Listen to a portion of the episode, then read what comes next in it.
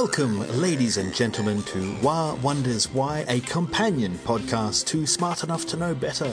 I'm Greg Wah, and today I want to talk to you about the scientific method. Now, I can hear already that some of you are thinking, don't they always talk about the scientific method? Isn't that their whole thing? Aren't they a, a podcast of science, comedy, and ignorance? And that's true, gentle listener, that is very, very true.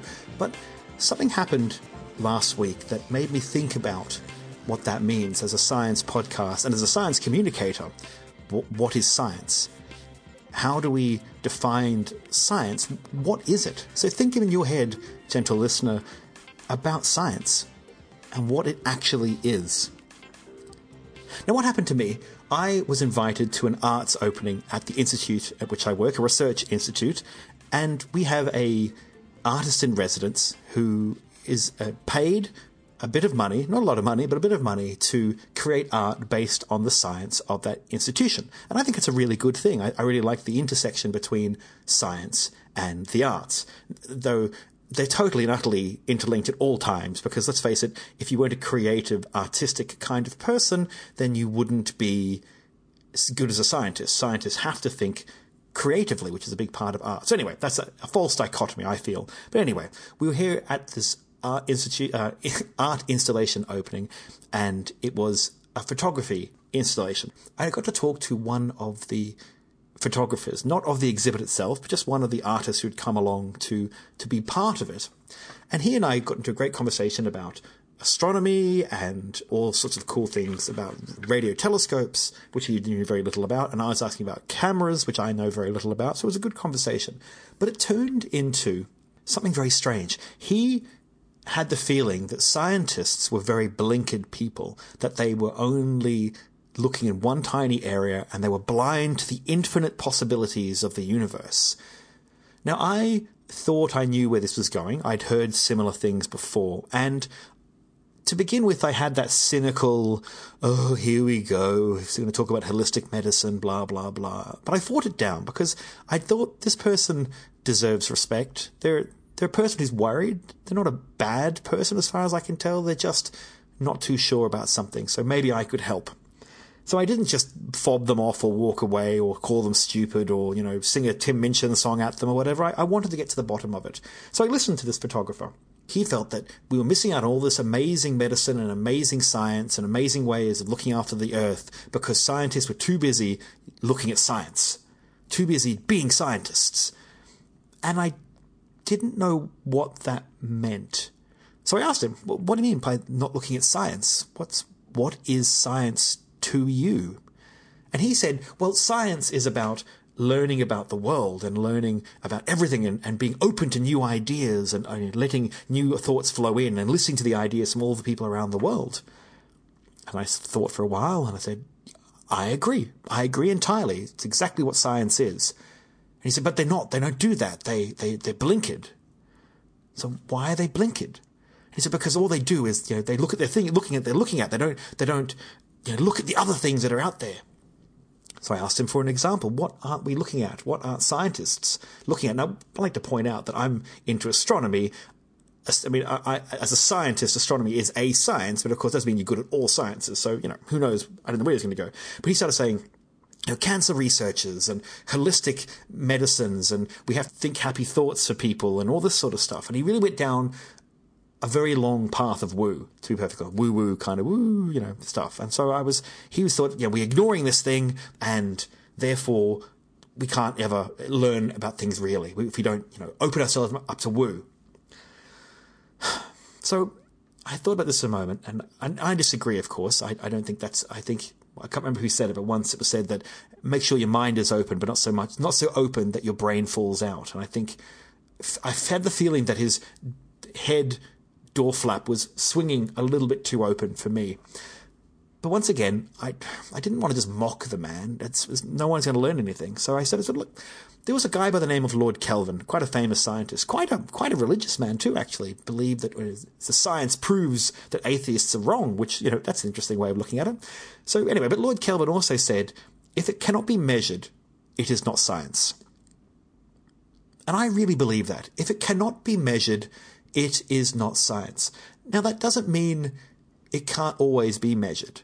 Because back in the day, people would, couldn't detect radiation. Marie Curie didn't know why the lights in front of her could make her see the bones in her hand. She couldn't detect the X-rays. I mean, they could very quickly, and it killed her in the end. But they couldn't detect it, but now we can. We can now detect radio fre- uh, radio frequencies from across the universe.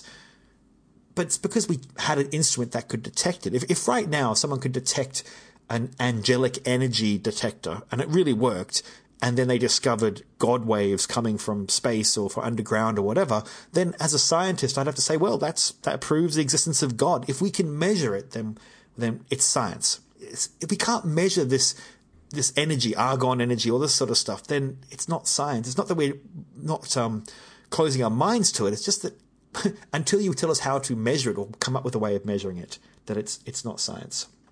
And I realized he had a funny idea about science, even though I thought we were saying the same thing. Do you know the game Warhammer 40,000? Tangent? Maybe. Stay with me though. In the game Warhammer 40,000, it's set 40,000 years in the future, hence the name, and humanity's fallen into disrepair. It's been it's the dystopian future. There's like a, a god emperor king who's taken over everything and fighting aliens and monsters and demons, all sorts of crazy things. And humanity is now you know, in the grim, dark future. There is only war. And you know, it's all very exciting, all very like, oh, gothic scariness. And in that, they have the the Adeptus Mechanicus. They're kind of like the scientists from Mars. These scientists do cyborgs who can do, do science, but it's like holy science. Now they do science in the way that this photographer thought the people did science. He thought the science was a body of knowledge. That's what the Adeptus Mechanicus think. They they don't they're not allowed to create new stuff just in case they create robots that kill us all or something like that. They can only go out and discover the old knowledge from the days of yore, when the when the uh, the age of strife, the golden age of technology, when the greatest technology was ever made, you know, twenty thousand years earlier. So they can go find this amazing technology and repurpose it for themselves. So that's their version of being a scientist going and finding old tech and uh, things we already know and using it. And that's what this photographer thought. He was like, well, back in the day, everyone was better than us. All the people from the past were better than us and they knew it all. And now we just have to refine that. We have to go find a box full of imagining knowledge and we should listen to all these old books and old things. And I just disagree with that. I think we can learn things from the past and from people. I mean, inverted commas, primitive people are shown to be quite resourceful. It's one of the reasons when Dan and I do a Pimp My Time on the main podcast, the difficulty is when you go back in time, they've always invented everything. Everything obvious that you think of, they invented thousands of years before you got there. It's a pain in the butt. But still, a real scientist is looking for something new, is looking to, to change something. Now, he also pointed out, like in the past, there were medical textbooks of you know, doctors who thought that every woman's problem had to be because their their womb was wandering around their body, and they had to be like basically a dildo had to be put inside their vulva to make their womb calm down, and all sorts of yes. Trust me, science, medicine, uh, humanity in general can be pretty wrong sometimes, but we don't do that anymore. We've learned, we've measured, we've we've changed. Science is not the stories about science. Science is not the things we've learnt. It's not the book of knowledge of all human information. That's not science. That's the product of science. Science is actually the searching, the questioning, the making a hypothesis and then testing the hypothesis. And if it's wrong, you throw it away. If it's good, you keep it and then you keep testing it until you break it or it gets better and better and better. It's the process. This idea is shown really, really nicely in a song. A song by the band named Massive Attack. The song is called Teardrop and it sums up my idea about science exactly.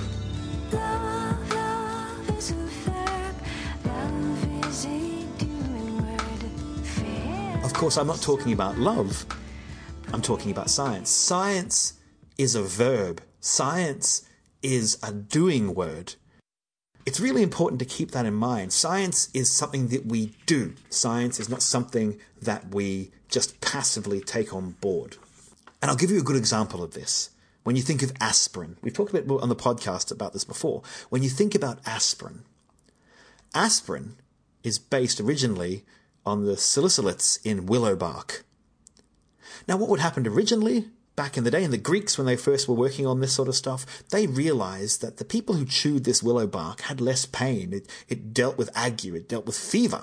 So by chewing on willow bark, they could get rid of pain. So back then, the scientists of that era, the natural philosophers of the age, realized that if you gave willow bark to people in pain, they seemed to suffer less pain. Okay, it's a good step. So in the 19th century, scientists start to realize, well, if you smell this willow bark, this very astringent smell, and by basically taking extracts from this willow bark, salicylic acid, and this was used in making salicylate medicines, basically things like aspirin. The original idea was give it some people, eat willow bark, and they get better. But later on, when, when our knowledge became greater about things, we started to test it more, and you give some people the willow bark extract, you give some people not the willow bark extract, you give them a placebo, and you see who works on best. And suddenly you have aspirin. You test it, you test it, and you test it, and you test it. In fact, aspirin is one of the, the most tested medicine in human history. It wouldn't have come around if we didn't keep our minds open. And by us, I mean humanity, by the way. Keep our minds open to new ideas. So I disagree with this photographer. We haven't got our minds closed. We just have to measure it first. And I see this as a failing not in the photographer's mind at all. It's not his failing. It's my failing. It's the failing of science communicators in general. Science communicators have a habit of just talking about the science of what has been found. Page 7 billion and 7 of the Book of Science now says there's something interesting over here under this rock. And people go, cool, that's exciting, and they get that hit in the brain, the, the endorphin rush of science. But they don't understand how it happened or where it came from. It's just a scientist somewhere was working and she discovered something cool. How? How many years did it take to get there? What did she have to do to get there? How to do it? And if we taught people that it's a process, that science, science is a verb, science is a doing word, then people might not be so scared of it and might understand it better. It's one of the reasons I really love Dan's contributions to the main podcast. I come in and talk about the latest, sexiest science because it excites me. It, it gives my brain the endorphin rush. I love it. But Dan usually comes in and goes, I noticed a weird smell in my toilet and I wanted to find out why. And he researches it. Dan is more of a scientist on the podcast, a science communicator, than I will probably ever be. So thanks, Dan, for keeping me on the on the straight and narrow when it comes to science. And listeners, I hope you think about science as a doing word. You don't have to do science. We haven't all got time to do science.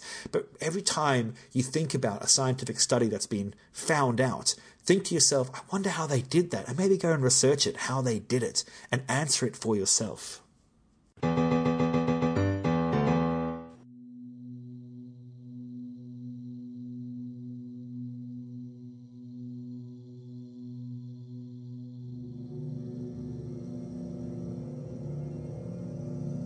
Anna sat back heavily into her home office chair, perplexed at the results she was reading from her latest batch of tests. After working for 15 years as a research paediatrician, she thought she had seen it all, but the report sitting on her desk confused and worried her. It was going to throw the medical world upside down. Unequivocally, it showed that monozygotic twins should not happen. Human identical twins couldn't exist. She shook her head slowly, refusing to accept the words written on the pages in front of her. The cellular tests couldn't be right, even though she had had them done and redone over and over to make sure. It couldn't be true. She had worked with hundreds of identical twins over the years. It would be like saying the sky wasn't blue or water wasn't wet. It was preposterous. And then there was the small matter of her own six month old daughter sleeping in the room next to her study. Anna listened to Rose and Gabby through the baby monitor as they murmured softly in their sleep. Her daughters were more real than anything else she had experienced in her life. She wouldn't even have given this nonsense the time of day except for the email sent to her by a good friend and colleague. Martin's email simply said, Twins not possible. If a zygote divides, the initial telomeres are not copied to the secondary. Without telomeres, the cells self destruct. It's so easily found. How have we not discovered this before? I don't want to believe it. What about my boys? I'm sorry. Martin was found slumped over his laptop by his wife, who was left to care for their twin sons by herself. His cause of death was deemed to be a massive hemorrhagic stroke. At first, Anna ignored the email. It sounded like the confused ramblings of a person pushed to the brink, and Martin had always been highly strung. But the idea kept popping back into her head. If any part of what Martin was saying was true, it would be a groundbreaking discovery. Anna quietly started working on the issue on her own time, well aware if anybody found out she was working on something so patently stupid, it could derail her career. Within a couple of months, she had her answer, and now it was sitting on her desk, taunting her with its implications. A second embryo cannot form from cellular division, she marvelled aloud. Without the telomeres being copied, the potential twin self destructs almost instantly. Anna kept trying to get her brain around the implications of this work. It could lead to a Nobel Prize.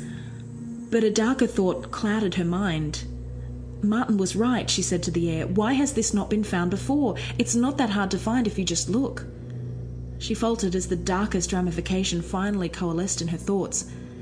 If twins aren't possible, then how are there twins? The baby monitor squawked loudly, making her jump. Under the interference hissing from the speaker, she thought she could hear chuckling. Anna felt her skin go cold as she slowly rose from her chair. Was someone else in her daughter's room? She moved carefully into the hallway and then to the door of the nursery. Listening at the door, she couldn't hear a thing, so she carefully opened it bit by bit. She could see Gabby sleeping in her cot, her innocent face peaceful. But as Anna opened the door further, she saw Rose staring directly at her. Anna walked slowly to the crib, a feeling of dread growing as her daughter stared at her unblinkingly. Rose made an inhuman chuckling sound much too deep for an infant her size, and Anna staggered backwards from the cot, shocked and fearful. Her daughter pointed at her, pudgy arms and fingers distorting, twisting and stretching slowly in her direction as she uttered her first words. Cuckoo, cuckoo, cuckoo.